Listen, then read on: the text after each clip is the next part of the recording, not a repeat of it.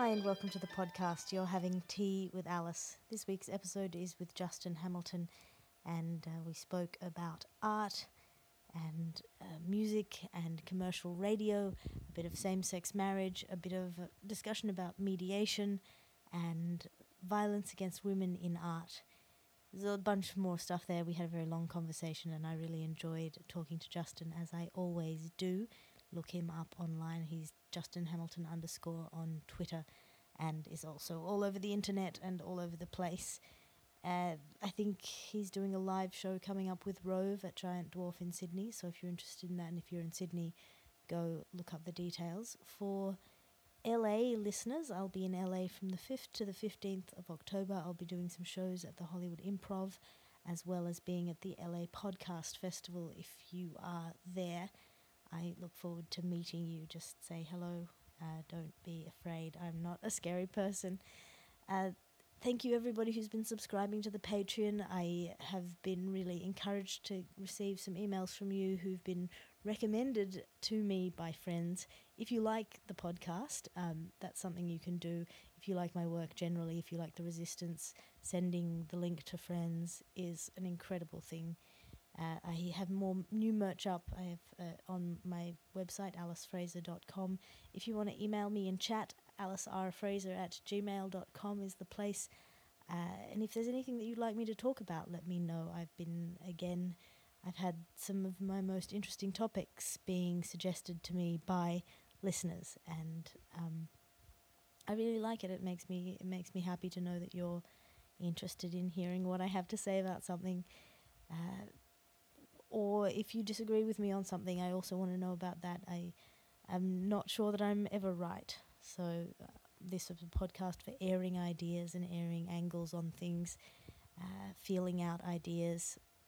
I'm really super open to uh, not you know not contradiction, not aggression, but to another angle on something that I might not have seen or that I might have seen and dismissed too quickly that's that being said, thank you everyone who supports me. Thank you for all the emails. Thank you for all of the follows, and um, I am I'm in a grateful mood at the moment. I'm trying to relax uh, after Edinburgh, and it's not working very well. The Just for Laughs comedy gala I recorded on the night I came back from the UK, and that was fun. I had, if you've been reading my blog, had a heckler, which is not what you expect at a television um, screening. And then I tried to take as much time off as possible. See my dad; he's um, he's fixing up our house to sell it at the moment. So there's a lot of help helping to be done, a lot of work to be done. It's very strange sleeping in the empty shell of a home, uh, coming back to a house with nothing in it. Um, it's it's a strange it is a strange feeling, particularly as my stuff in Melbourne has also been packed up. So coming home to dad is definitely coming home, especially going for swims at the beach. Makes me feel very much like I'm back in Sydney. There's nothing that makes me happier than, and I, this I don't want this to sound patronizing, but than old people swimming. I think it's because our culture is so youth oriented, so much that tells us so much that the only way to be happy is to be young and beautiful, and the only joys in life are the joys of the young and beautiful. And just seeing people who are doing the most pleasurable thing, being in their bodies in the ocean. Uh, maybe it's because mum loved it so much when it was the only pleasure she could really partake in. Uh, I don't know. I don't know what it is, but it makes me really happy to see older people uh, in in their cozies at the beach, just being people. And they did this. They had this race. I was at Wylie's Baths the other day with my dad, uh, and they had a race. Uh, but the race was everybody pick the time that they think they will get in this distance, and the person who hits the end of the race closest to their time, to their predicted time, wins. So, in a way, maybe I'm refining on it too much. You, I mean, you're only competing against yourself, but you're also only competing against or competing towards your own uh, self assessment, how accurate you are in your understanding of yourself. And you can set your own goals and you can meet your own challenges. it just made me really, it was a really joyous moment for me.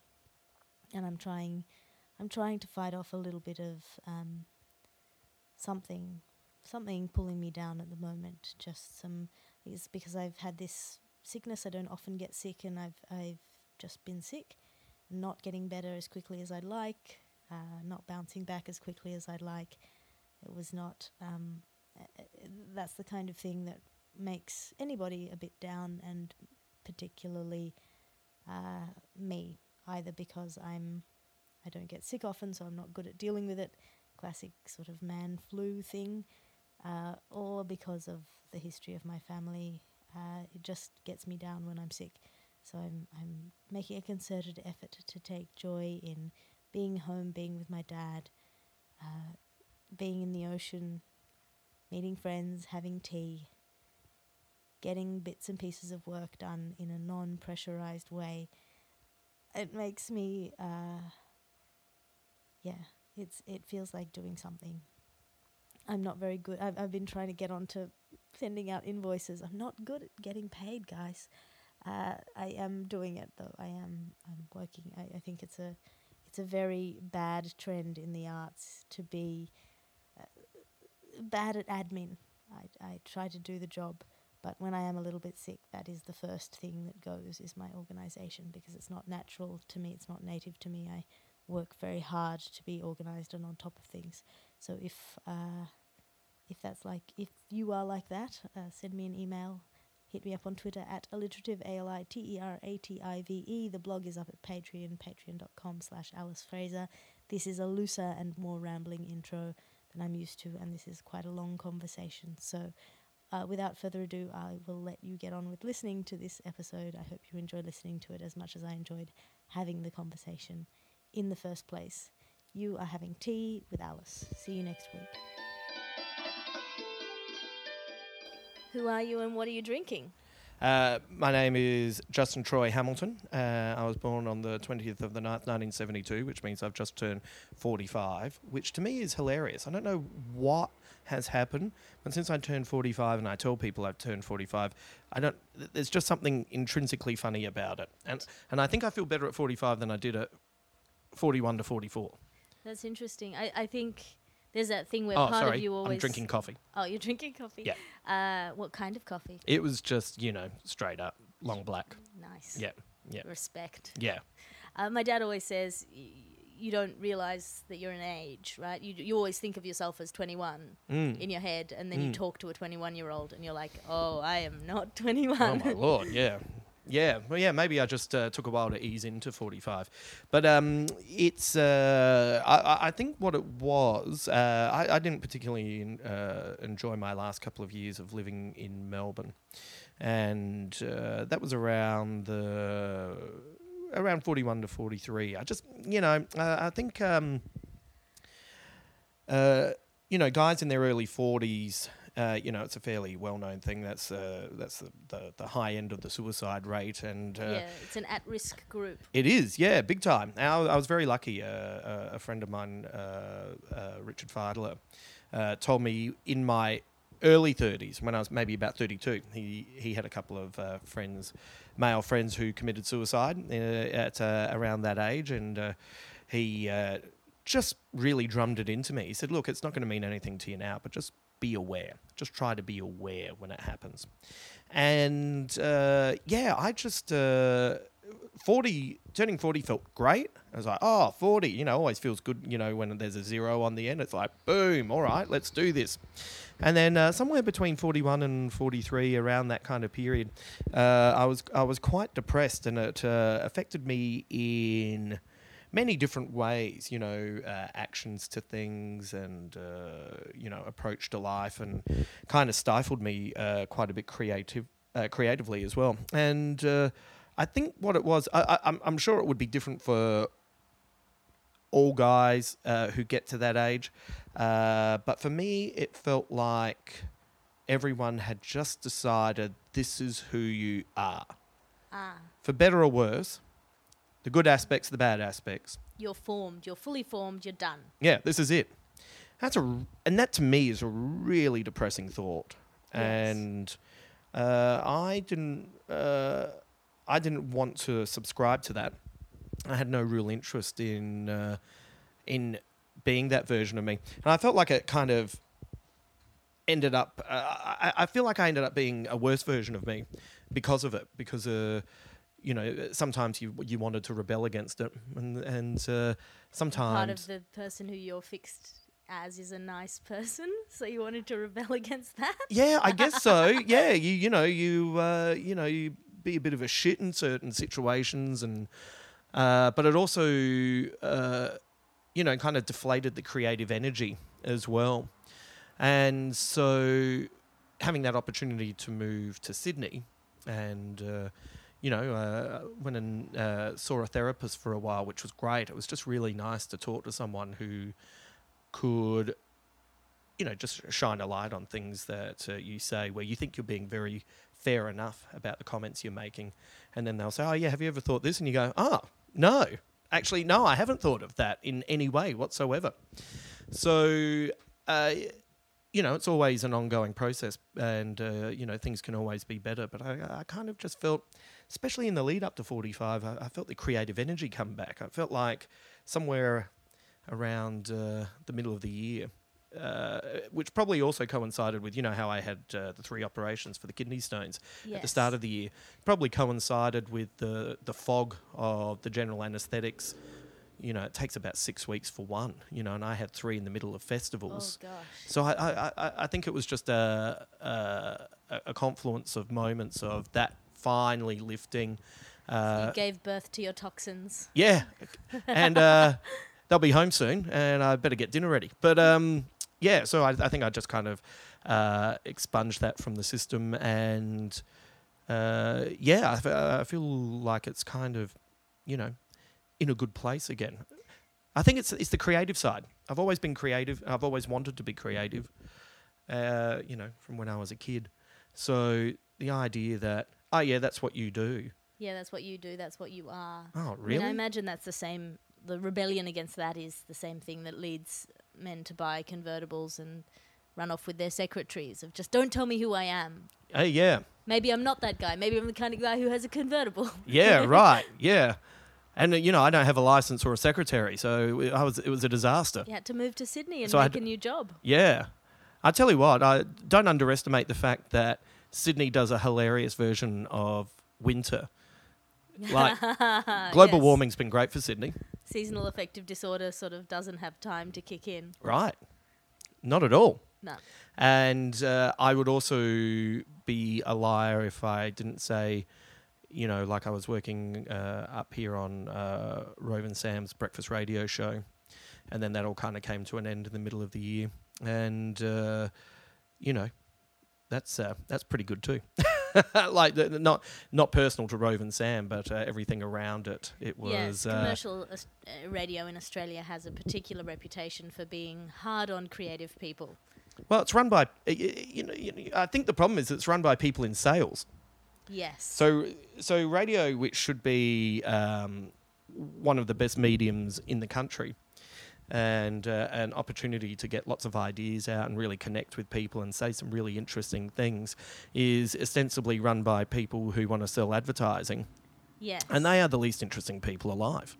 Yes, they are. And I mean, that's one of the reasons why I do this podcast because there isn't really a place in the Australian media landscape, or I'm not sure in the general landscape, but where you can really play out ideas and where you can say controversial things or challenging things, Right. unpick ideas without someone tapping you on the shoulder and being like, "Oh no, we're we're sponsored by those people," or Oh, right. Yeah. You don't want to alienate these. You don't want to. What is it? Ba- Be- Betty from Bankstown mate. is the Oh, Betty. is the man on the Clapham omnibus for for radio people. Right.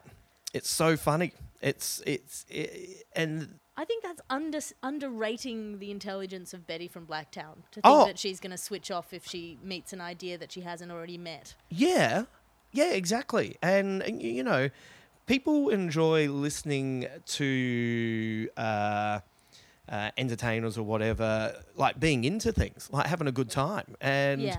you know, when you're when you're sending out all these mixed messages, uh, this radio station uh, is for young women. So we're not going to talk about sport, but we're going to get you a rugby league team. Well, hang on. You've immediately contradicted yourself in one sentence. Have you realised that? Well, we're getting this advertising money from. Oh, right. Okay, I see what you're doing. That all makes sense. Yeah. So I just think uh, all the people in charge of that stuff are just really bland and uninteresting, and they have, uh, you know, they, their their their relationship to music is bizarre to me as well. It's like you know, like if uh, who- who's one of your favourite uh, musicians? Uh, Hattie Briggs, who's a London folk musician. Okay, so so what what do you like about Hattie? I, I like that she's sort of she's got all of the stuff that I grew up with, the kind of James Taylor vibe, but Right. she's also very modern and very young, Yeah. and she's got an incredible voice. Like Yeah, just rips you apart. It's such a good kind of pure voice, but it's got depth to it. I, I Right. really like her stuff, and also she worked with my brother a bit, so Oh yeah, so you've got a personal connection. Yeah, And uh, do do you have a song of hers in particular that stands out? I like you and I. Okay, which is just about relationships, and Yeah. it's it's yeah, it's just a really subtly drawn thing about the the things about a relationship or being in love that you wouldn't. You that you recognize when you hear them, but you wouldn't think of Right. off the top of your head. Okay, and could you relate it to any aspect of past relationships, or or did it shine a light on maybe a relationship you've had that you've thought, oh, I'd never really thought that maybe that could have been going on, or Yeah, it sort of made me think that not a lot of my relationships have ever been particularly domestic. right? And there's a, something really pleasing about the way she describes Right. domestic life Yeah, as a form of love. yeah. Now that conversation we just had never happens in commercial radio. Yeah. yeah. What do you like? Oh, yeah, I guess this is good. Oh, why do you like it? Yeah, you know, it's it's a banging hit and it's hectic and it's all words that barely string together to form a sentence. And Words it's that you use instead of meaning, Yeah, which I find insulting. so do I. Words are meant to convey meaning. Right. Everyone in uh, everyone in the Sydney office were oh everything's hectic. Oh, hectic. Oh, what did you think of that? Oh, hectic. You know. Hectic is not a good thing. Well, it's, it's well, By its natural definition, it's not. right. I But guess. it's uh, it annoyed me so much that I've tried my best to take hectic out of my vocabulary because I didn't even want to use it, and uh, I didn't want to use it ironically and discover that it was now in there because I used to. I, I went through a stage where I just got really annoyed at people using cheers. Oh, cheers! Oh, cheers! I used to say it uh, in a derogatory way, and then it just slipped into my vocabulary. So. You got to be careful, man. You got to be careful of that. Um, so yeah, so I was, um, so you know, that was, uh, uh, you know, I, I'm I'm very appreciative for the opportunity that it allowed me to move up here. I uh, really enjoy. Uh, working with Rove, uh, Sam was uh, a delightful human being, so it was nice to make a new friend. And uh, you know, there were lots of positives that came out of it. And uh, but from a creative point of view, it was um, it was a banging cul-de-sac of hectic. so uh, so uh, yeah, I think all of these things kind of uh, coincided at the same time. But yeah, I I, I don't think um, you know uh, I'm fascinated by people who like things, and I, I'm not saying this is incorrect, but I'm fascinated by people who like things that then don't explore why they like them. yeah. Like I like to dig into it. I like to, you know, get into the, the core of something and and try and unpack it a little bit and uh, get new. You know, there's nothing better than getting a new insight into something over time. Yeah, I think sort of to re- relate to my own life, I'm always really interested in saying what I like and why I like it because um, I was brought up in a not a repressive family, but we were very Buddhist. We were very stoic. We had a lot Yeah. to deal with, and so the way to deal with it was being very calm and quiet. And if there was a problem, you would try to deal with it internally Right. which meant that when I became an adult and was in the real world and had to deal with people who didn't love me and didn't have my best interests at heart, Right. I couldn't say when I didn't like something. Okay. Yeah. I, I couldn't. I couldn't react properly, yep. and it's very hard. Like when there's small things, for example, uh, obvious example is sexism in the comedy industry. Right. You're best off dealing with it in the moment. Yep. If someone says something to you, you're better off going, "That's not okay. Yeah. It makes me feel uncomfortable." Yeah. But I couldn't do that. Oh, so what do you do? Do you walk away? Well, I, this was the thing. I used to just walk away, and then I thought I have to get better at this. And my way into getting better at that was saying when I liked something and why I liked it, Mm. as practice for saying when I didn't like something and knowing why I didn't like it. Yeah. Because I think that's like that is absolutely the best way to deal with something in the moment. Mm. So, a friend of mine is dealing with a business issue at the moment, and she presented the case to her boss as the fact that he owes her some money. Uh, they had agreed with it to do equal pay for her and a colleague, and he hadn't. And so she's going into this meeting knowing that he's done her an injustice, Mm. and she just wanted to lay it all out in the email beforehand so she has a paper trail. Mm. And he responded with, That's a bit of a cheeky email, right? Right. So what's cheeky as in Well, he's trying, I mean, what he's was doing. he was he being was he trying to be a little bit funny or was he He's trying to dismissive? Yeah. Yeah. He's trying to make her small. Yeah. He's trying, you know, to put her in her place. He's Yeah. trying to take her off the very like she's dealing with him as a business colleague and he's turning her into a naughty child. Oh yeah, yeah, of course. Yeah, I see what you mean. Yeah. So if someone says something like that to you in the moment, you need to be very quick and go, that doesn't feel right. Mm. What doesn't feel right about it? Mm. You've changed the status of me in relation to you. I'm not speaking to you as a naughty child. I'm speaking to you as a business colleague Yeah. who you owe money to. Yeah. It's incredibly unprofessional. Yeah. And if you can say that in the moment, it's so much more effective and powerful than coming back a week later and going, that thing you said to me last week, or the way you introduced me to stage last week, or yesterday made me feel uncomfortable, and I've gone home and I've thought about it, and now I'm writing. Like, you know, Yeah. You, you're turning something into a big deal, a big drama, where if you dealt with it in the moment, Mm. You can move forward. you can fix quickly. it and move forward quickly. Or if you can't fix it, you just know immediately uh, not to waste any time with that person Yeah. again. the number of people, and particularly women, who've come up to me saying, "Oh, this thing happened last night, and it made me Mm. feel really weird. Mm. I didn't know what to do, and should I send him an email now, or should I send him a message on Facebook Mm. today?" And you just think it's almost too late Yeah. now because if you do it now, it's a big deal. Yeah. Whereas if you did it in the moment, Yeah. I mean, it's better to deal with it than not deal with it. Oh yeah, of course. But if you're dealing with it afterwards, you have to think very carefully about the tone and the approach and the bringing it back up again, and it all becomes a real, it becomes a drama, rather than the moment being like, back off, I'm not Yeah. a pair of tits, or whatever it happens to be. Yeah. Yeah. The uh, the industry is weird like that. I find it very depressing that uh, sexism is still a thing in comedy. I, I don't know if it. Uh, uh, I, I don't know if maybe I was being uh, a bit optimistic, or if maybe just because I think uh, all my friends are pretty good. Yeah. you know, so uh, you can uh, you can really miss things uh, at certain levels. So especially in the the uh, the younger uh, parts of the of the scenes, it seems to be more prevalent. Yes. Again, In I- part because they have also been told or they feel like the battle is over, so they're Mm. allowed to be ironically sexist. Hmm.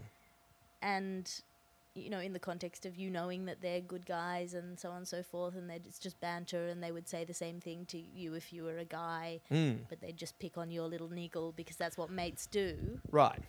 But uh, you know, it's like the uh, the old uh, Joe Jackson lyric in Real Men, where he says, uh, "Don't call me a faggot unless you are a friend." And it's like sometimes people will be a bit overly familiar with stuff that they joke about. yeah it's a shortcut to intimacy so Yeah. you say something that you would only say in front of a friend Yeah, that you know is beyond the pale yeah, and you see people do that all the way all the time as a, as a it, it's a form of charm mm. of going i trust you not to make a big deal out of this because you're cool right yeah, and I wouldn't say this to you unless you unless we were friends. This is not Yeah. the kind of thing that you would say to. And even though you're not friends, it's th- it's them trying to bring you into a kind of a secret club. right, And there's a friendly urge behind it, yeah. but at the same time, But there's a, but there's also a difference if they. I, I reckon there's a difference if it's one on one, compared to if there's an audience, uh, and I don't mean uh, like a, a paying audience, but Yeah. you know someone else there watching. Uh, so then you don't have to then someone saying something to you who who might have the best of intentions, but if there's an audience there, you have to then suddenly it's your responsibility to let that person know that you're fine with it because and you you shouldn't have to go through that. Yeah. So just don't do it in front of people that don't know. Yeah, my favorite thing, my favorite kind of default shortcut to that is just calling it hack. Oh yeah, well that's funny that you should say that. There's nothing that will Yeah. offend a young man. Yeah, You know, nothing can offend a particularly a young white man. They, they're off, they're quite fond of saying, "Well, there's nothing that offends me," yeah, uh, which is a form of yeah, privilege, whatever. yeah. Uh, I don't like the word privilege because I think it implies that Oh. that's a state above normal. I think everyone should be at that state. Yeah. No, well, you know what it is. It's like, oh, well, that's uh, that's good luck for you. Yeah, That's good luck for you that you're not offended by things. But you know But- what? I'm in a position where I am offended by things. You know what will offend them? Calling Hack. them hack. Yeah. Calling Well- them boring. Well, that's funny that you should say that. My uh, my go to now when anyone hangs any shit on Adelaide is to go, "Oh, do you write for the Footy Show?" Oh, that's interesting. Oh, I didn't know you were friends with Sam Newman. Yeah. Oh, yeah, but you know, no, that's that's hack. That's Yeah. what that that's a joke they've been making every Thursday night for however many years that cancerous piece of shit It's has been on TV. And uh, if I'm trying to tell a story and it happens to be in Adelaide and I'm trying to make a point about something else and you have to feel a need to interject something about Adelaide, you know what? I'm really comfortable with making it awkward. Yeah. Yeah. Because it, it is that it's a it's a it's a thoughtless thing. It's something Mm. that they haven't put any thought into, Mm. which is the definition of hack. That is the definition of hack. Yes, that is exactly right.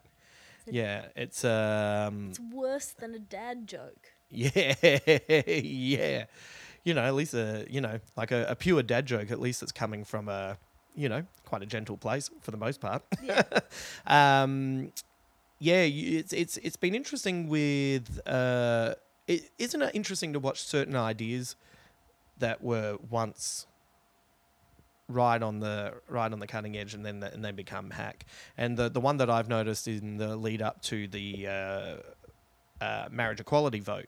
yeah. Remember. Remember, everyone was, oh, how good a gay marriage is going to be, you know, You're and gonna be so glamorous and Yeah. gay. Yeah.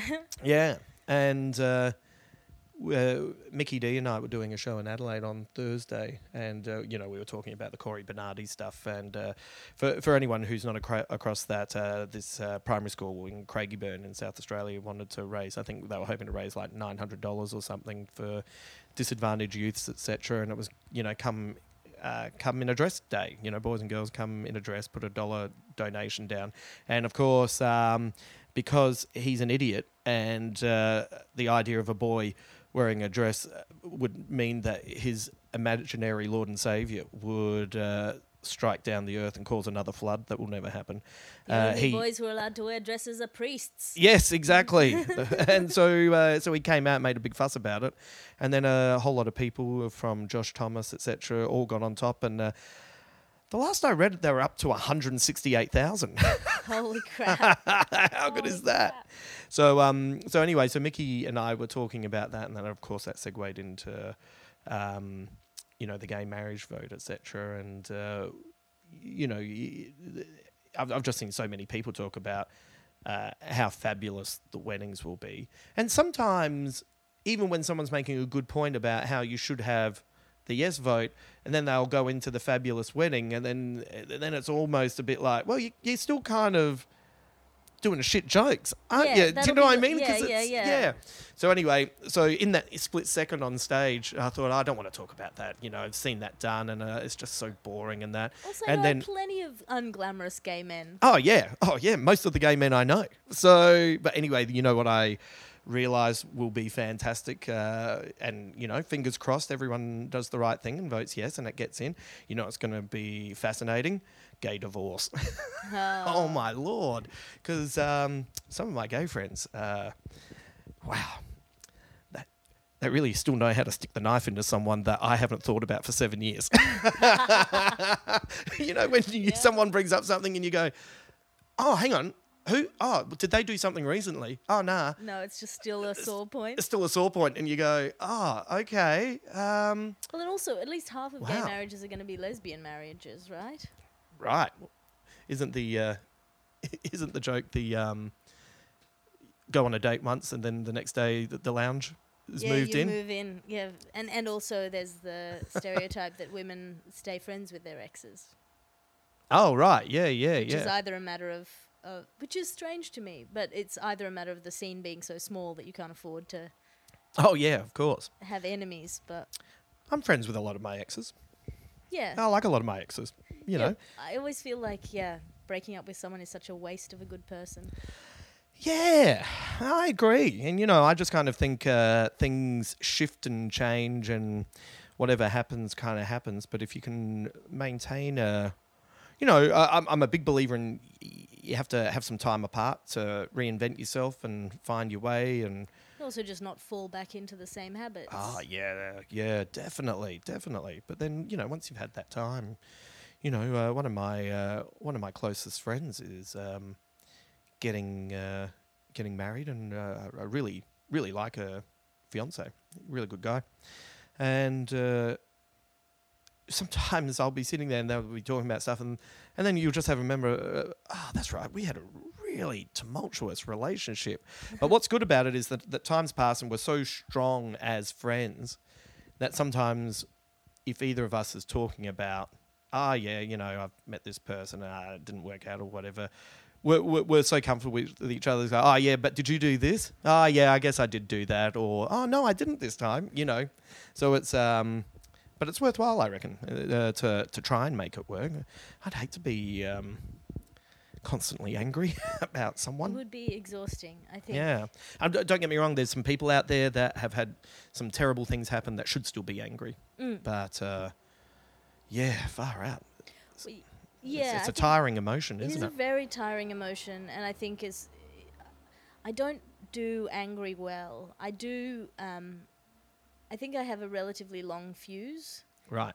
and then when I'm done, I'm done. Okay, so uh, when you say you're done, do, does that mean you, you you crack it, or do you just does the fuse go all the way down, and then that person's plonk Yeah. like nothing to you? You know, you're not even angry at them. yeah, it's just a, nothing. It's a, it's a, it's a, it's the safety door in a bank. right. It Well, that's just a, shuts down, and it's probably not healthy. There's probably some buried anger there somewhere, but oh I don't feel like there is. Maybe I'm going to flip out and buy a convertible at some point, but Right. Well, if I ever see you turn up in a, in a bank wearing a bike helmet and a koala backpack and like flippers, I'll just give you a nod as if to say it's finally happened, and I will hope that you'll give me an opportunity to leave the bank before you kill everyone. Yeah, well, yeah, I would. I'd let you go. Thank um, you.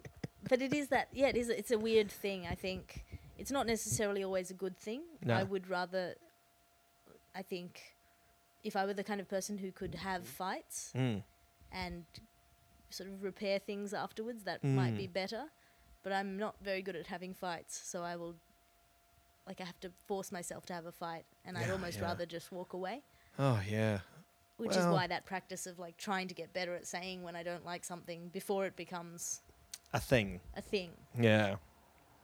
Yeah, that's. Uh, I don't know if I'm particularly good with fights either. Um, I, I guess uh, y- you don't mind uh, the idea of a fight if it feels like something can be fixed from it. Yes. But uh, sometimes a fight just feels like I don't know. I- Maybe I'd just be better coming home and getting on my balcony and yelling at the street. It's a good street for yelling. You- Yeah, it'd be great. So uh, yeah, I don't know, but um, and and once again, all of that, uh, all of that type of anger and you know uh, that aggression is, I just find it really counterintuitive for uh, creating things and, and, and you know and, and, and watching other uh, types of art or reading or listening to music or whatever. And if you if your head's cluttered with, oh, I'm so angry at such and such for being blah blah blah.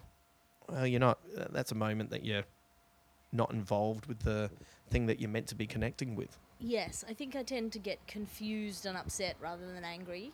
Yeah. And then the way that I to deal with that for me at least is to make something out of it, turn it into something. Yeah. My last three shows were all about three, in fact, the three times that I've been most angry in my life. Yeah. Just turning that into something functional rather than stewing over it Yeah. is is my way of, of handling it, articulating what it is that is, is the problem, and trying Yeah. to bring the audience in, share it with somebody. I feel like my best shows are things that deal with uh, really important stuff. But uh, you know, that's what Three Colors Hamo was. Uh, you know what it's like. You you got to you've got to you write your show, you perform your show, you, you do your gigs, you you you you try to scratch out a living, and then then you've got to write another show, and suddenly you realise that most of your life experience is involved in doing stand up, and, and that's probably the most tedious thing you can talk about on stage for an audience. It's not exactly relatable. No, no, and, and it shouldn't be either. Like, that'd be disappointing if it was. Uh, but uh, uh, but Three Colors Hammer came out of uh, th- that friend that I was telling you ab- uh, about, the ex girlfriend. Um, uh, that relationship had finally come to an end, and it had been uh, lots of good in it, but tumultuous. Mm. Uh, and and the, it was the it was the on again off again relationship. You know that one, and I just can't quit you. yeah, yeah, or you know, just um, just kept giving things a go where, you know, I, I think there was always uh, still a love and affection for each other, but just you know, just it just wasn't going to work. Uh, so you know, maybe tried it, probably gave it two more goes that we shouldn't have, you know, that kind of thing. Uh, but the last thing I wanted to do was the breakup show. I just thought, oh god, so oh yeah, so you so you broke up. Oh wow, okay, well, Welcome this will to be great. everybody. Yeah. So um, so the initial when I was working out the uh, th- uh, three colors hamo, uh, the show was divided. You know, it was three shows, and they were divided into uh, how a trilogy breaks down, which is. The first is very optimistic, and the second one is quite dark, and the third one is a show of resolutions. But uh, for me, it was working through the, the whole time I was writing them. I was working through uh, the feelings that you have with relationships. So the first show is the uh, you know, getting to know the person and things are exciting. And the second one is, oh, it's all coming to an end. And uh, being strong enough to acknowledge that. And then the third show is, how do you resolve your feelings about those, about that relationship so you can move on? Mm. Yeah. So that's how that kind of came about. But it's, um, yeah, I always, I always, it, it- you know what, like all the things that I love are metaphors for other things, you know, and, uh, and you know, and and that's why engaging with art's so important, I think, because, and I'm I'm asking this for a specific reason. Have, is there anything that you've uh, watched or listened to or read that at first you were dismissive of or uh, didn't like outright, and then over time have gone back to him and gone, ah, oh, that's what you were doing. Oh, this is heaps better. Like this is this is heaps better than I remember, and it's because you've grown and you've got more insight into the world, so now you can apply it. And and I'll I'll give you an example. Uh, I'll give you two examples. One was um, as a kid, Bowie's Young Americans, which I, I liked a, a few songs off it, but overall, I just didn't quite get it. Yeah. Uh, and then over time, I started getting appreciation for soul music and uh, you know the the really good uh, on the fringe disco sound and you know that's that sensibility of um, you know English beats uh, like European uh, beats with uh, with kind of almost like black singing. And uh, once I once I had a, a, a broader sense of that music, then when I went back and listened to it, I was like, oh my god! And now it's one of my favorite albums. Yes. Yeah, I have had that experience, and it's sort of a broader one than that. I think for me, it was television, Oh, okay. and particularly Because you didn't watch a lot. No, I didn't watch Yeah. really any as a kid, Yeah. and then I think there was some sort of snobbery in that as well. I d- Yeah. sort of family snobbery about what it was and the Americanness of it and the blandness of it, and and then panel shows and things like that as just a waste of time, as Right. br- brain candy. Yep. Uh, and I think, I think as I've sort of grown up and seen a little bit more, I value brain candy. Yeah, right. You know, I value just taking a break from thought Oh, yeah. and being entertained. Yeah. And I, I have that with my own comedy of, of, you know, for me, comedy's always been more about more than just having a good time, Yeah. more than just giving your audience a good time. Yeah. That's almost, that's almost, it's necessary but not sufficient for me in a show. Yeah. The shows that I like most are shows that challenge you, or shows that make you feel something, or shows that kind of you take something away from. Yeah. But I've always valued the people who can just do an hour of jokes Oh, yeah. because I think that's an incredible skill to Yeah. have. Yeah, Yeah, it's great to watch. And it's, you know, you walk away and you don't think about anything other than that you had a nice time. Yeah. I, I went and saw, um, I was lucky enough to go and see Seinfeld, and I've never really, you know, uh, of course you respect the man, but I don't, uh, I'm not necessarily um, a fan of his stand up. And uh, I went and saw him live, and I reckon it's one of the best stand up shows I've ever seen. He was Yeah. fantastic. I, I thoroughly enjoyed watching The Craft.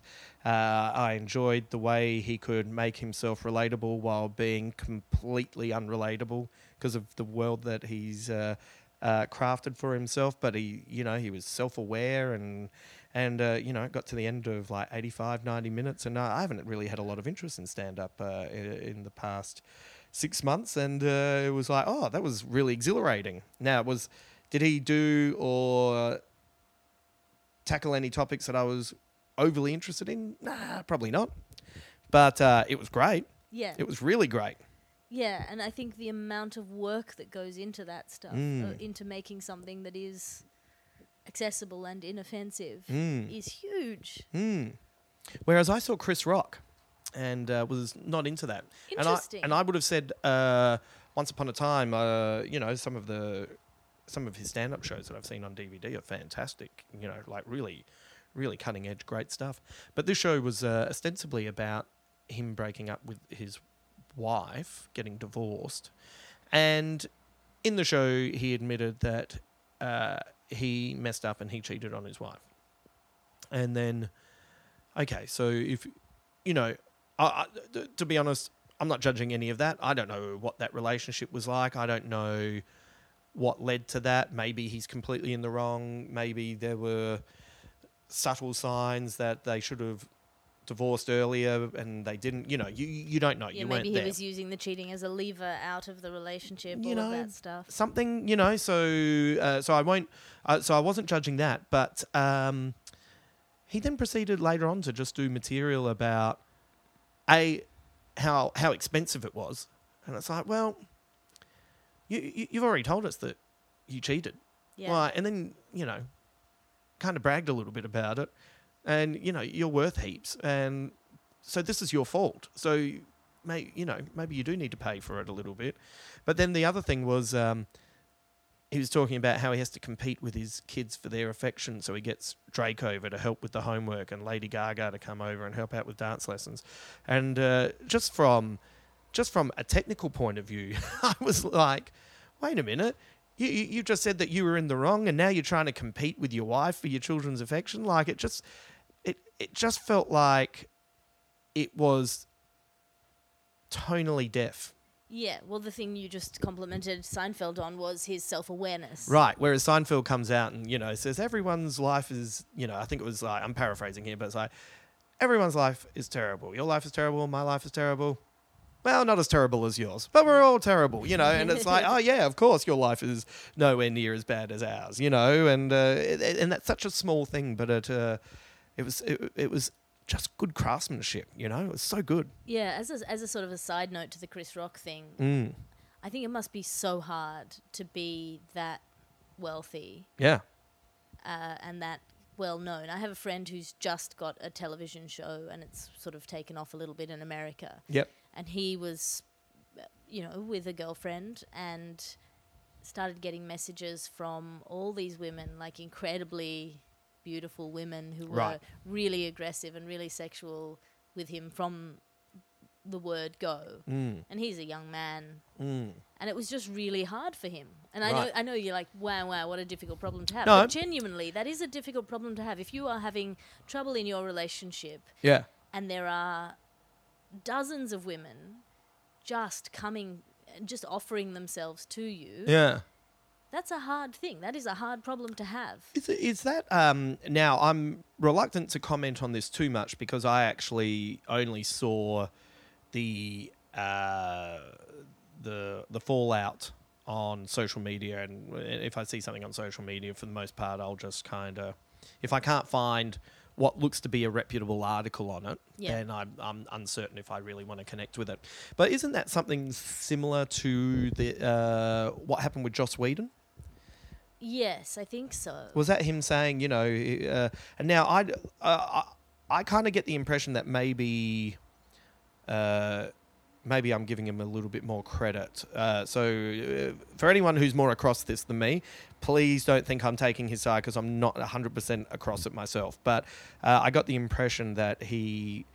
Uh, really upset his wife and, and said that he had affairs, but he didn't uh, he didn't know how to cope with it. And it's like, oh well, I guess if you were a a pudgy, receding, red-headed nerd, and then suddenly a lot of these really attractive actresses not only want to work on your show, but think you're, you know, a riding god kind of thing. Yeah, it's Maybe the like it's, it- it's the flip side of of It would be socialization intoxicating. that you know women don't ask men out. That Yeah. thing of like, well, why don't why can't I get asked out by women? Why is it always the man who has to do the asking? And it is Yeah. a difficult thing for men. Yeah, They le- have to learn to take rejection early in a way that women don't as much Yeah. for the most part. yeah, But equally, they don't have that training that women have of of learning how to say no. yeah, You have to say no if you want to, you know, protect yourself. If you want to live a reasonable life, yeah, you have to be able to say no. It's a skill, yeah, and women learn it early.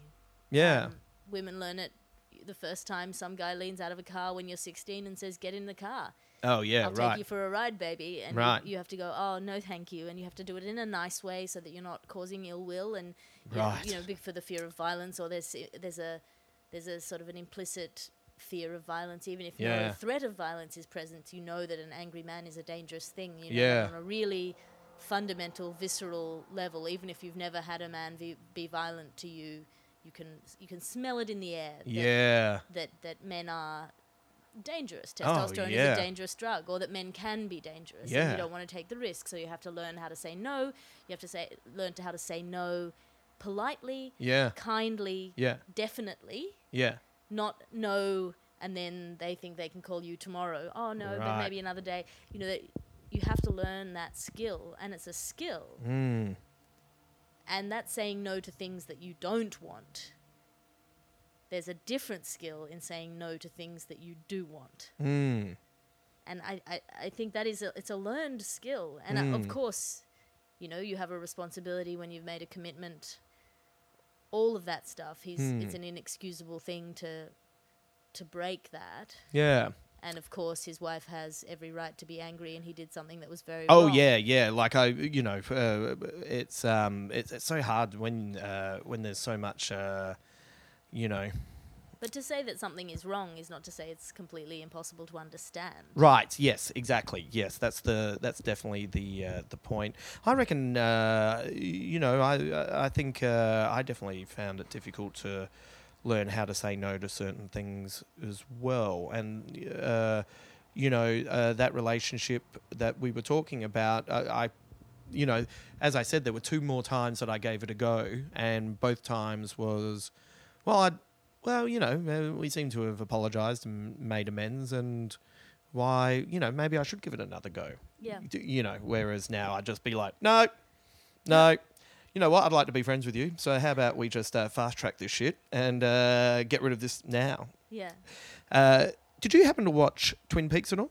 No, I haven't. Uh, have you ever watched Twin Peaks? no, never. Ah, okay. It's a, it's in it's on the very long list of things that I want to watch. My problem is also that because I have no habit of watching TV, Yeah. I only ever watch it with someone. right. S- Right. Which means that like my viewing is constrained by other people's tastes, Mm. but also like I was starting to watch The Handmaid's Tale with a friend, Mm. and he just shorted out on episode two. He's like, I can't handle this. Can't stand it. It's too much. Oh. Don't like seeing women in distress. Don't like seeing Oh, right. you know, and it was it was coming from you know he's got a kind heart, Yeah.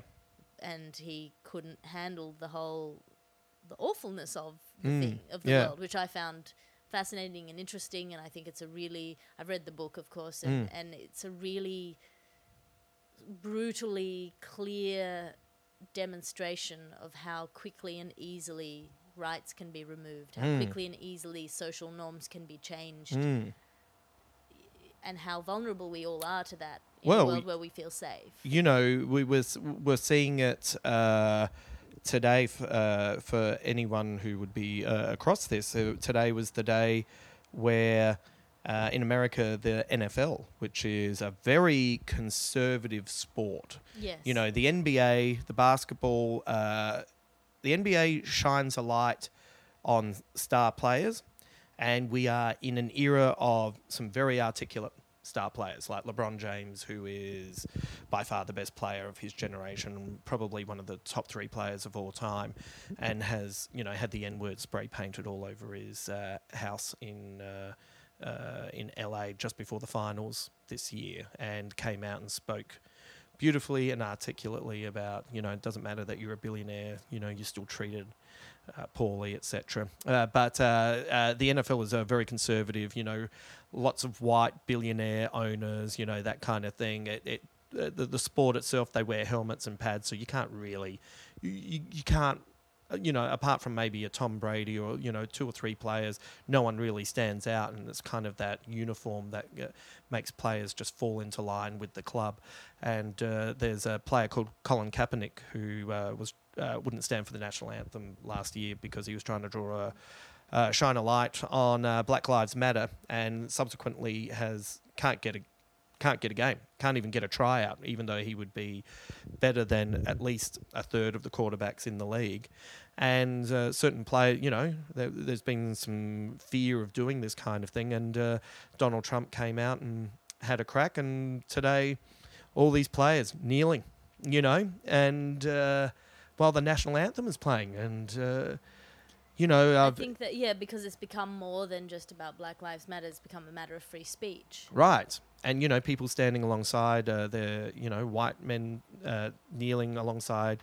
Uh, their fellow black players or linking arms. A lot of them were linking arms, and uh, you know, I've I found I I find all of that stuff quite uh, emotionally moving. You know, uh, I, I love seeing. You know, it's. Uh, do I wish we lived in a world where that didn't have to happen? Of course, but Yeah. uh, when you have something like that happening, uh, I'm, I'd be. Um, that's interest. Uh, I'd be interested to know. Do, have you seen much of David Lynch's stuff? Uh, a little bit. Yeah. Not much. I, I know some people who didn't watch it because of uh, you know uh, th- they have an issue with David Lynch's approach to women. Which I find- I've never heard of. I don't know his personal life. What is his attitude to women? I, I think it's more. I don't think it's. I don't think it's his personal life. I think it's in his art. You know, Ah. and bad things do happen to women, and uh, I, it's it's a little bit fascinating actually because uh, I, I'm not saying that watching it and some you know seeing a woman get punched in the face is and you know if if if you have a visceral reaction to that I'm not discounting that. But I'm uh, I'm curious uh, so this this gets back to me saying you know how you reevaluate something later. Mm. so the first Twin Peaks came out. When it finished it finished on a cliffhanger and then it didn't get renewed and that cliffhanger was never resolved and then a movie came out like a couple of years afterwards and as a kid I went to see it and I was like oh we're going to get that cliffhanger resolved but instead it was a prequel and it was about you know it's the the, the thing that sets off Twin Peaks is the death of Laura Palmer Mm. and I, I I went and saw it at the cinema. It got booed in Cannes, and uh, it was not um, it was not well received, and was considered a you know a young Quentin Tarantino who just broken onto the scene with Reservoir Dogs, declared that he'd never watch another David Lynch movie again, etc., etc. But anyway, so I just watched the the Return, which uh, about four episodes in, uh, the first four episodes I loved. Mm. And then about episodes uh, six and seven, I was like, oh, I don't know if this is good. I think this might be a bit shit. And then episode eight happened, and I realized I wasn't watching it correctly. I wasn't. I was. I was watching it too much. Uh, it was like it was like I was watching it through a, a viewfinder, and I, what I needed to do was watch it at the IMAX screen and approach it that way. And then from there, I loved it. I just I, I thought it was so interesting. I found it really inspiring. I found it. Uh, I found it really creative. I, I love. I love seeing old dudes you know, men, women still connecting with their art. You know, nothing better than seeing a Meryl Streep movie and seeing, you know, her the way that she reinvents herself all the time. And and I was really loving that David Lynch was still true to himself and and uh, creating this whole world, etc. Anyway, I went back and rewatched it, uh, uh, uh, the movie, and I suddenly realised I, I I think what he did was Laura Palmer was. Uh, you know, she she was the dead girl who was the The MacGuffin. yeah, and you know, you you found out stuff about her. I think um, I went back and watched the movie, and I was like, oh, I think uh, I think what you did was you fleshed her out as a person. And uh, in hindsight, I, th- I think he was way ahead of the curve. Yeah, that's really interesting. Yeah, way way ahead of me, completely ahead of me. You, because I went in with the presumption of this is what it's going to be and this is what I want it to be, and it's not. So oh, this is shit. And Yeah. I, I think we do that with so many uh, all all sorts of uh, art forms, movies, TVs, whatever. That you just go, okay, well, this is going to be this, and when it's not, you get offended. Now it doesn't mean you have to always enjoy a, a turn someone takes. Like you know, like I'm, I'm a big fan of Arcade Fire, but I haven't particularly enjoyed their last two albums. Mm. I don't think they're bad. Yeah. They're, they're, they're just not for me, and I'll, I'll keep giving them a go. For Because a th- while. yeah, you know, I'll, They've I'll built up a lot of goodwill. yeah, yeah, you know, well, you've you've made me happy with the first three. I'll um, I'll come back and check it out in maybe you know a couple of months and see if something's clicked or whatever. But um, anyway, I was hoping that you'd seen uh, the return because I would have been fascinated to know uh, what your thoughts were on uh, on that stuff. Well, in an abstract way, I think there are a number of different ways of dealing with violence to women Mm, in fiction. mm, One is, and and our reactions to that. Like one is that it it's a shorthand. mm, Women, historically speaking, biologically speaking, are more vulnerable than men, mm, and so it is men's job. Again, biologically speaking. Now we live in a world where those jobs are taken by the state, and we are protected. Our physical safety and security is protected by the police and by the law and by the government in that way. But in a really fundamental Hopefully. level, yeah, in a really Yeah. fundamental level, women are more physically vulnerable than men, yeah, and so it is the job of men to look after women. mm, So using violence against women as an initiating factor, that is a as an instigating factor, it's a shorthand. You understand that this man has had his he's he's had a failure. Mm. He has failed to protect the woman he loves, the Mm. person whose job it is for him to protect, yeah, or the person he cares about, or or just women in general. Yeah. And as an instigating factor, that's a good point to start because you Mm. start with a terrible failure and a wound to the male ego. mm, And there's a problem with that because it centers on the effect to the man, not on the effect to the woman, which is Mm. she got killed or put in a fridge or whatever it happens to oh be. Oh, yeah, yeah, But if you take, you know, the male protagonist as a central kind of narrative character, mm, then it's just a really good shorthand. It, you'll often see when it's a woman who's the protagonist, it's her child who gets killed, and that is the same. That is the same narrative instigation. It's Mm. not her husband who gets killed; yeah, it's her child. You know, Kill Bill, perfect example yeah, of that. It's a shorthand for the most ultimate loss and the most ultimate failure yeah, of you as a as a protagonist or as a hero or as a central character. You started from that point, so the whole story has to be a redemption arc right, from there to bring you back to a point where you can feel good about yourself Mm. again. I think the second way to to deal with violence against women is to show it as artistically as how bad it is, how bad Mm. it can be, and to try and bring that home to the audience. yeah. I, Um, I- I think I think that's what Lynch does. Like that's my interpretation of it, and I think uh, I think like I think women in his art, in, in his movies, etc., often get they often get punished for not being what the guy wants them to be. You know that kind of thing. Yes. And but I think in depiction of that, uh, I, I don't, I, I don't, I don't think he's saying that's right. No. I think he's just showing how ugly the world can be sometimes, and because he, because he's also a strange dude, and he brings in these weird ideas as well, uh, you know, around it. Um, my interpretation of it is that, you know, he does kind of shine a light on that that that that ugly side of life, and Yeah, and that's a really worthwhile thing to do. I think Yeah. where it runs into problems is things like Game of Thrones. Um, I haven't actually watched much of the series. Again, uh, the person I was watching it with, uh, I ended up in a different country, so I fell Right. off that wagon. But in the books, I stopped reading after a while because, again, it's a, it's a shorthand for how ugly the world is Right. when you see young women being abused or sexually exploited by the people Yeah. who should look after them yeah. But I felt like it was done too often and it was done gratuitously. There- you know what? There- I, I totally agree. And, uh, you know, I think. That's uh, in the books. I don't know how it's dealt with in the series. Well, you know, I th- didn't George R. R. Martin just sort of say, but, you know, that's what happened in the real world. Uh, this is what would happen to women. And so that's how he justified it. And it's like, okay, well, you know, that's if, if that's your aesthetic, I understand where you're going to. But uh, I haven't read the books, but in the series, you know, there were, the, I, I can think of two.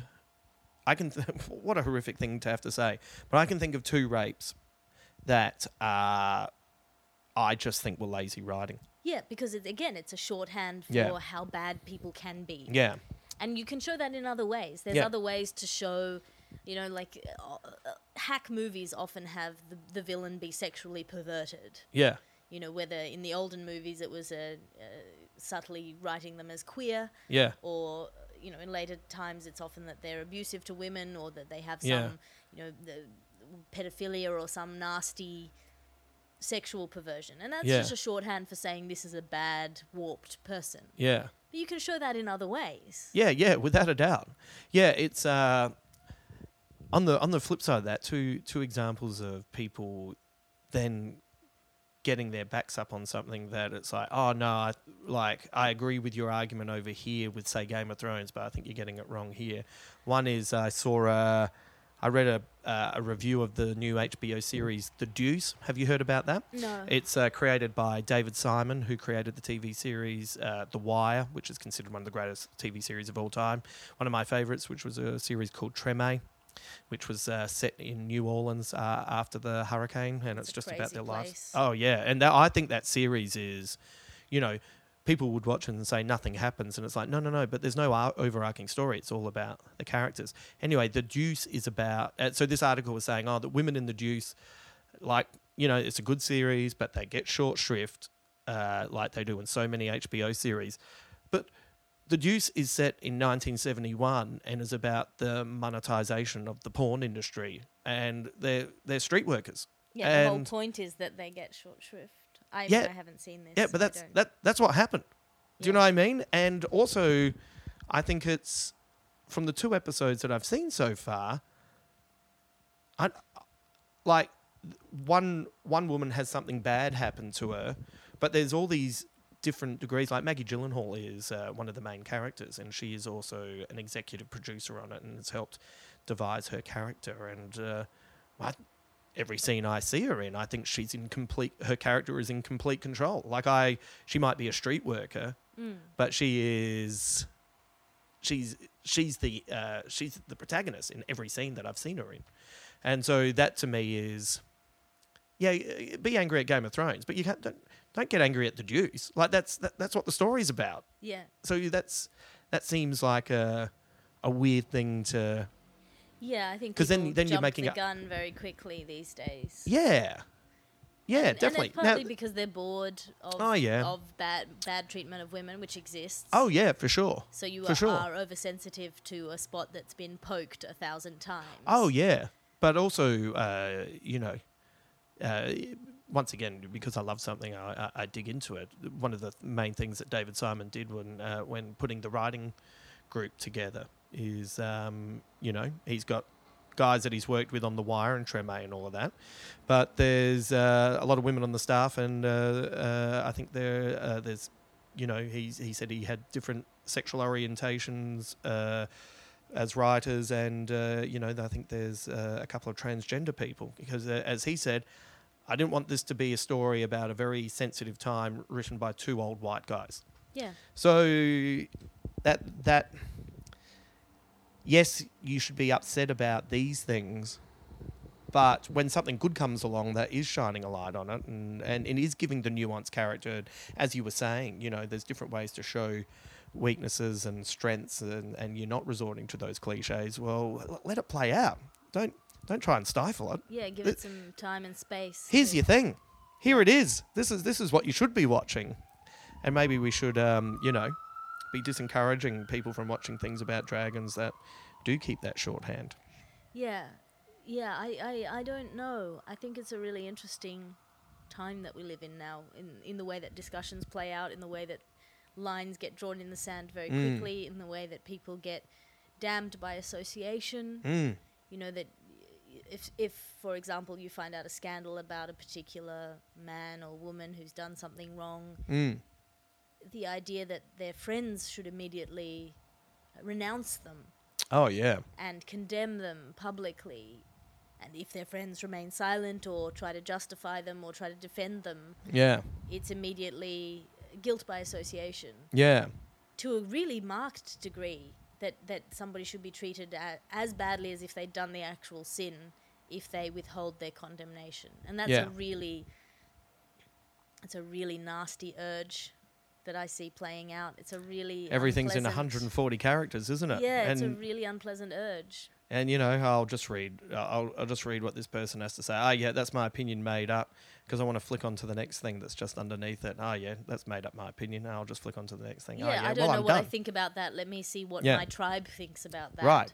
Whereas, uh, you know, that, that's why that's why I was very careful about unpacking that Joss Whedon stuff because, You don't want to defend. well, uh, like I, I, I saw I saw the outrage, and I saw people jumping on it, and then I, I I never really I I found a couple of things that just kind of stated what happened, but I, I didn't really find anything that I felt like I could trust that unpacked it in a way that I could go, oh, okay, yep, all right. Well, you know what? That's bullshit. That is in the wrong. Or, oh, I can kind of understand how that would have happened, even though the outcome is bad. Like, do you know what I mean? It's, um, I, I'd, I'd rather admit that I'm not quite across something and not try to Well- justify it or that. But and, and, and I think that's what you were saying about guilt by association as well. Sometimes people will come out and stand up for their friend. Like if you know, if one of my friends did something terrible, I would stand by my friend in some way. Yeah, I or would feel a certainly not need. join into the potato throwing. Right. You'd be like, well, you know, that's a bad thing that's happened, and Yeah. they've done a bad thing. I don't know the full story, or Yeah. I'm going to stand by them, even though I know they've done this bad thing. And it depends what level the bad thing is at, and all of that stuff. Yeah, it was interesting when the uh, the Eddie McGuire stuff went down, you know, a few years ago now, and uh, you know the the King Kong reference in relationship to everything that had gone down with Adam Goodes, and you know people piled on, Yeah. and you know you saw some people like Jane Kennedy, who you know who, um, I love Jane Kennedy, I've got a lot of respect for her, and uh, but she came out and really supported Eddie, and but what he said was wrong, but I'm not I'm not justifying it, but I, I knew exactly what had happened when it when it all played out because the stuff had gone down at the game on the Friday, and then all of that had gone over the weekend, and I thought he actually did a really good job of getting on the front foot with it. Yeah. But then that morning, when he works, what does he work? 26 hours in a day and is Eddie everywhere, and everyone tells you your opinions are impenetrable and uh, bulletproof. And then he made a word association in yeah. his head. He made a word association, made a comment that he shouldn't have made. My my issue with it came afterwards, which was I just I, I didn't think he deserved to be piled on for that. I just thought you have to deal with it better. You have to own it. Yeah. You have to, yeah. You just, you just have to.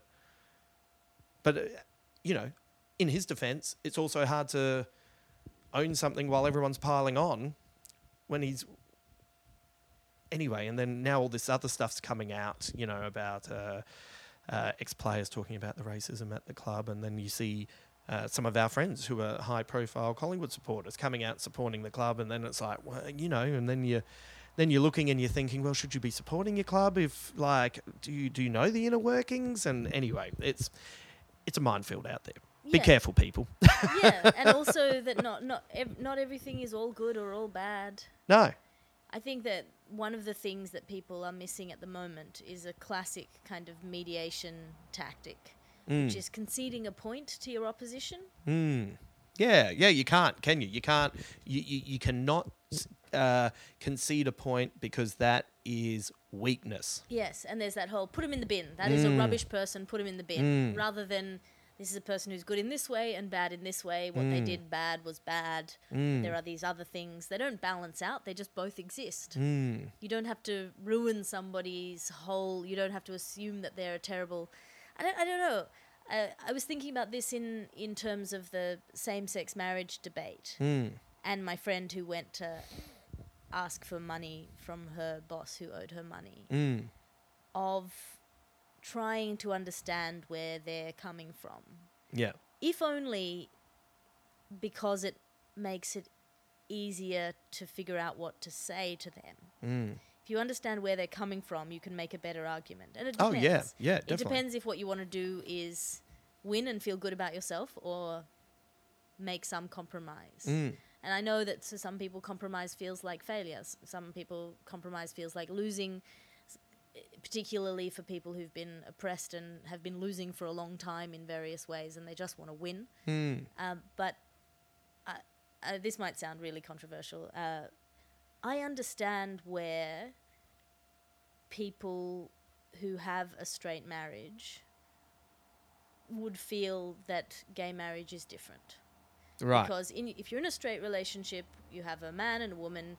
Presumably, you have some sort of uh, nuanced and careful and gentle relationship between the two of you in a marriage. Let's put aside bad marriages and say a really good marriage. Sorry, You do you mean most marriages? Yeah. Yep. put aside bad marriages, most marriages, and you Yeah. say, you know, most marriages between a man and a woman have a, a woman doing womanly things, Mm.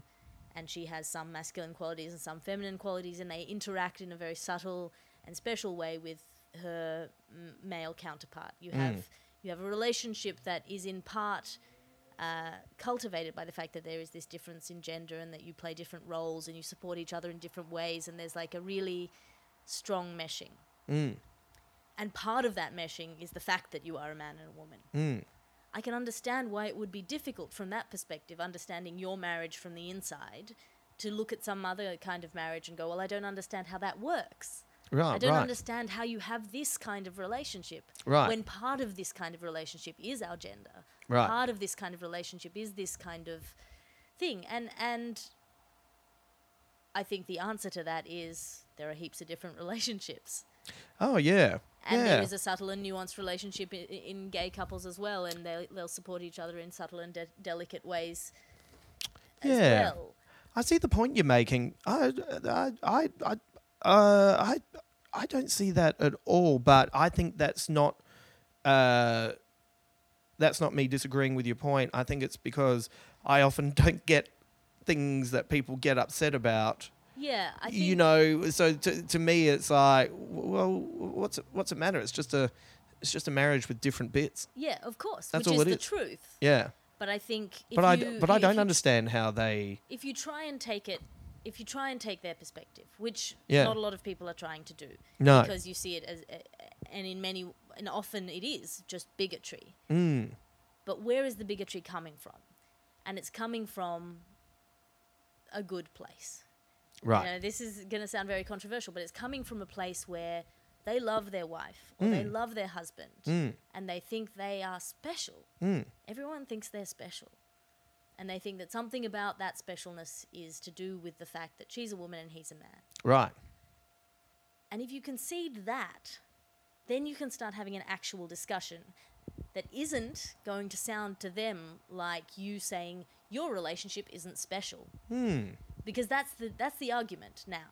right. That seems to be the argument, and no one, you know, from the from the side of of same sex marriage proponents, Mm, our relationship is special. Our relationship deserves to be acknowledged.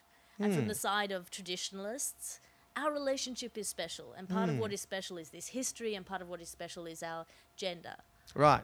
And you say, well, you know, if you can acknowledge that, then you can actually have a conversation rather than on one side going meh bigots and on the other side going meh perverts. Hmm.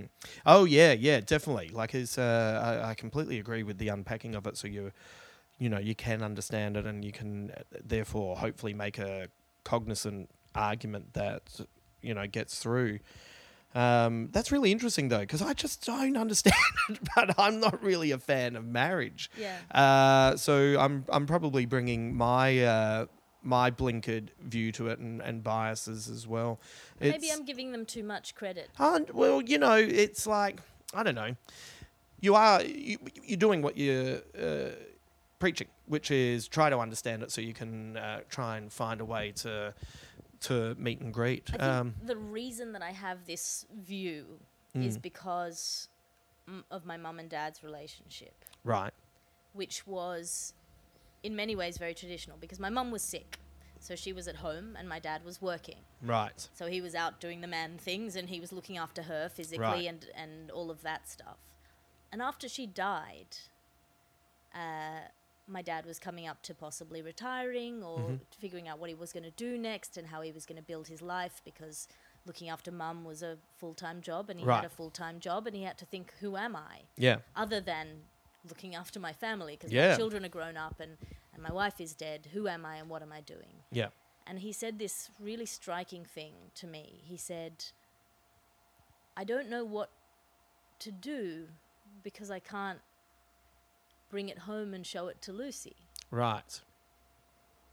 And so her role was so deep, Mm. even though from the outside she didn't she didn't do anything. Mm. She was just sick and being looked after. All of his achievements in life, everything he ever did, was reflected back to him in her eyes, Right. which was fundamental to his personality, fundamental to his identity, Right. Was her being there and caring about him. She Yeah. couldn't care for him, Yeah. particularly in the later years, Yeah. but her caring about him was so deep and so profound. Right.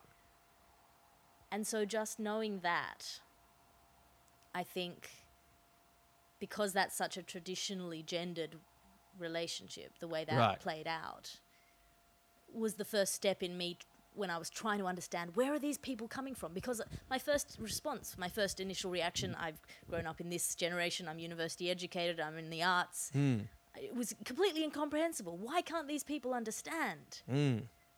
and maybe I'm doing them too much credit. Maybe they are just bigots. Maybe they are just people who hate gay people. I, I, I think it's um I, I don't know if it is uh, that passionate with some people. I think uh, uh, it feels like I feel like people are too uh, rooted to tradition, and tradition is the enemy of progress. And I think everyone kind of forgets you, you, you, we made we made it up. Yeah, which is why I constantly write those jokes about the old formats of marriage that Oh, have yeah. existed, that have Yeah. been traditional, Yeah. that are to our modern eyes completely insane. Like marriage has changed a lot. Like stacked. Yeah. Like like Solomon had a thousand concubines, right? Right. And God's objection to them was not that he had a thousand concubines, but that some of them were the wrong religion. yeah. Like, this is fact. Yeah. You know? And so uh, people just need to. Um, the thing is, is that a yes vote will have a lot of effect for a bunch of people uh, in in a really positive way, yes. and for the people who vote no, their lives will be completely the same still. Yes. Like even if it, if the vo- if the yes vote gets in, the people who voted no, they'll be fine. They'll be fine. Nothing will have changed for them. Nothing. And I, I think, I think that is the argument for the yes vote is Mm. saying nothing will change for you Yeah. if you vote for my rights. You know, it won't Yeah. affect you at all. Yeah, imagine if you were sick and uh, you were and you died, and because of the law, uh, all of our possessions that we had together went to someone else's family, and I can't make a claim on them. Yeah. Or Yeah, if you we adopt a child, Yeah, you know, then and then you die, and Yeah. you, you're the one whose name was on the papers for whatever reason. yeah, then I don't have rights over our child. Yeah. all of those things are, I think, the reason why we should change Yeah. The law. But I, It's, it's fascinating. think the because I want it to go through, I, I feel like you have to find out what how they feel, not just what they think, but how Yeah. they feel and, and how you can engage with that realistically. Yeah. I I used to feel that way, but I I, feel like uh, the, the the majority of conservatives, not all conservatives, but the majority of conservatives are just nah. And I I find that uh, you know that I find that incredibly frustrating because you know you can probably say this is why small L liberals uh, are perceived as wishy washy Yeah. because I could be, you know, I could be in a situation where I believe something, and then if you made a, a really good point, I will concede that. Oh, well, you know what? That is actually a really good point, and you know what? You are correct about that, and that's fair enough. And uh, rather than for for whatever reason, society deems the ability to learn and apply as a weakness. Yes. Yeah. It's seen as flip flopping, which you see in the way that we approach our politicians. Yeah, I had a. I, I, what was it? I, I wish I could remember this. Uh, there was something that I had a view on, and I had a girl write to me and point out uh, why she felt the way she did. And as soon as I read it, I was like, "Oh yeah, you know what? I have approached this completely incorrectly," and uh, and I changed my view on it, and it was, uh, you know, and I, I replied you know, sort of pointing that out and say, "Oh yeah, thank you. Yeah, that's really good." I I, I just had come at it from a not very deep level. I hadn't really thought about it, uh, and uh, hadn't looked at it from the correct angle. Yeah. You know, and uh, you know, personally, I think that is, you know, I'd rather be that person than, you know, the guy who always says that the Young Americans album isn't good. Yeah. It's that Paul Graham thing, I think. Keeping your identity small Mm. means that you can take points on board. Oh, yeah. Not personal attacks. Yeah, right. If you say, uh, I'm, a f- I'm a vegetarian, Mm. And then, you know, you eat something and there's some animal product in it, Mm. then it, it's a, an attack on your identity. Mm. Whereas if you say, I don't eat meat very often, Mm. eh, sometimes it happens. Yeah. But, but on a broader scale, all of that I think is really useful. Yeah. It's not as comfortable, it's not as comforting because you don't No. necessarily know who you are or what you are. Right. but you can you can see you can you can be more and ag- and then again this is me always complicating things there are some identities that you can't escape Right. there are some things that get put on you and so you can either embrace those things you can't run away from them you have to accept them and then if Mm. those get attacked then it feels terrible because not only have they been put on you Yeah. now you're being attacked for something that you can't help Yeah. you can neither escape from it nor fix it There's something very interesting about the life you live and the life that people perceive you live. Mm.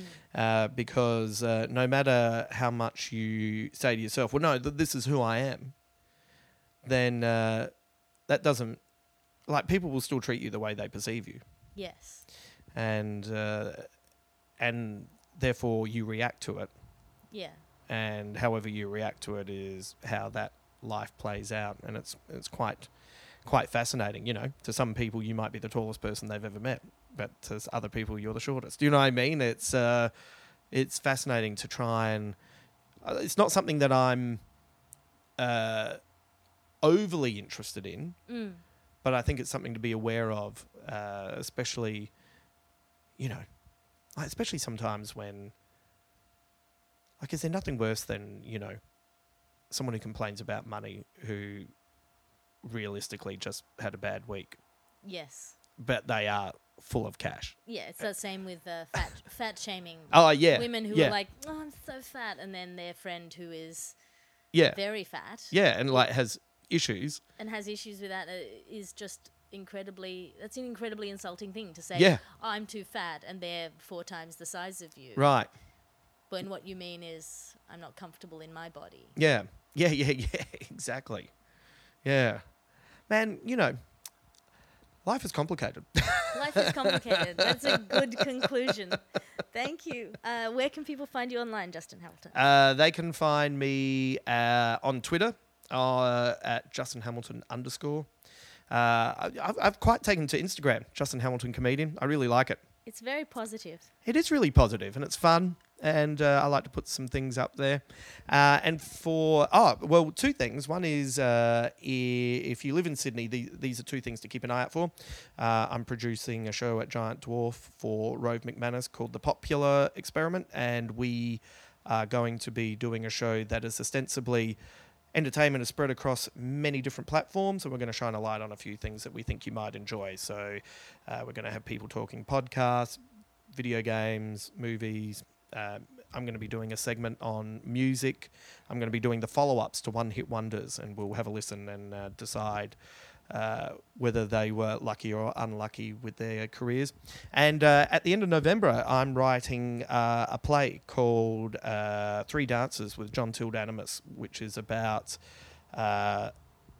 ostensibly a, writer writing himself back into existence. And yeah, anyway, that's all I'll tell you. And uh, you know what? If if if you if you were like me and you enjoyed the ambiguity of David Lynch's return to Twin Peaks, then I think this will be right up your alley. And if you are a fan of stuff that I've done before, do not expect a typical linear clockwork storytelling tale. This is going to be quite something. different. It's going to be quite different. Uh, and uh, as I said to my producer, Kathleen, if 50% of the audience stands up and applauds and 50% walk out, I will 100% have succeeded.